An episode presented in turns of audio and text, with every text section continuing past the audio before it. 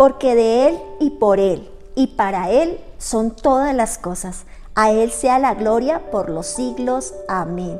Romanos 11:36. Un pueblo que le alaba.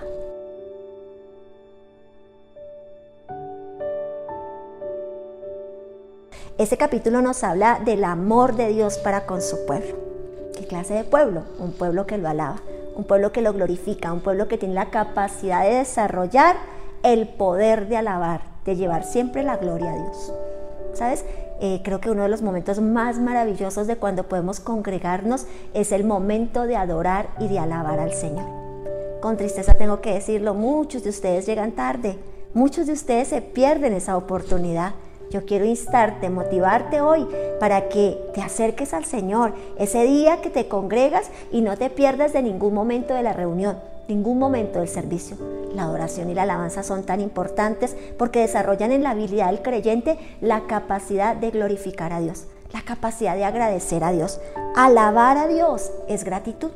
Alabar a Dios es reconocer que no son nuestras fuerzas ni nuestra capacidad, sino que es su fuerza y su capacidad. El mismo Jesús, toda victoria que recibía, la llevaba al Padre Celestial. El mismo Jesús siempre tenía la capacidad para honrar a su Padre donde, donde quiera que estuviese, perdón. Y sabes, el Padre lo usaba en milagros, en maravillas, en cosas sobrenaturalmente sorprendentes que dejaba a la gente atónita frente a la multiplicación de los panes, de los peces, alimentar a miles, a cientos, ¿sabes? El poder de Dios en el esplendor de una forma maravillosa en el Cristo de la gloria. Y sabes, al final del camino siempre la gloria era para el Padre. Al comienzo del camino siempre era la gloria para el Padre. Tomó unos cuantos panes y peces y los levantó diciendo, gracias. Detonantes de poder y de autoridad, la alabanza. Detonantes de liberación y de sanidad, la alabanza. El poder de alabar el Señor está buscando hombres y mujeres que le adoremos en espíritu y en verdad. Y eso habla de corazón. Eso habla de gente capaz de desarrollar la habilidad de adorar a Dios. No es tan fácil. Yo quiero que tú recuerdes la primera vez que fuiste a una iglesia. En la mía fue hace 32, 33 años atrás y en mi primera reunión eh, me parecía demasiado chistoso ver la gente cantando. Me producía risa y me sentía en cierta manera ridícula. Cuando empecé a aplaudir y a involucrarme mucho más, eh, ahí empecé a experimentar la gloria del poder de adoración. La gloria, la maravilloso beneficio de la adoración, porque venimos de mundos egocentristas, venimos de mundos ególatras, donde muchas veces construimos nuestras vidas a través de la adoración propia, personal o a las personas. Y yo quiero decirte que la vida en Dios se construye a través y a partir de la adoración, de la gratitud a Dios. De todo lo que Dios te dé, llévalo a la adoración al Señor. De todo, de todo lo que Dios te permita vivir, disfrutar y gozar, no te olvides siempre de llevar la gloria al Padre. No te pierdas el privilegio de glorificar. No te pierdas el privilegio de estar en su presencia, siempre honrándolo, siempre adorándolo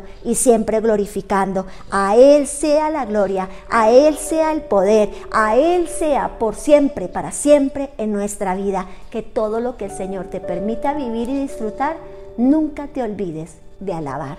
Dios y Padre Celestial, Creador de todo, Señor amado, estamos agradecidos contigo.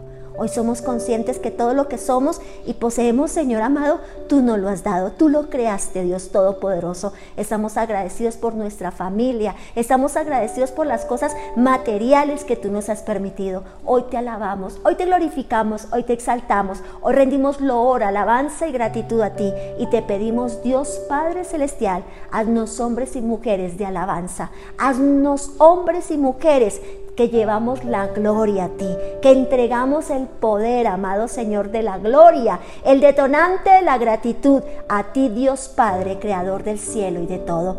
Tú lo mereces, solo tú eres digno. Por eso hoy te honramos. Levanta una iglesia adoradora, levanta una iglesia que alabe, levanta una iglesia que ame la adoración y la alabanza a ti, Padre Celestial. Amén y amén. Feliz y bendecido día.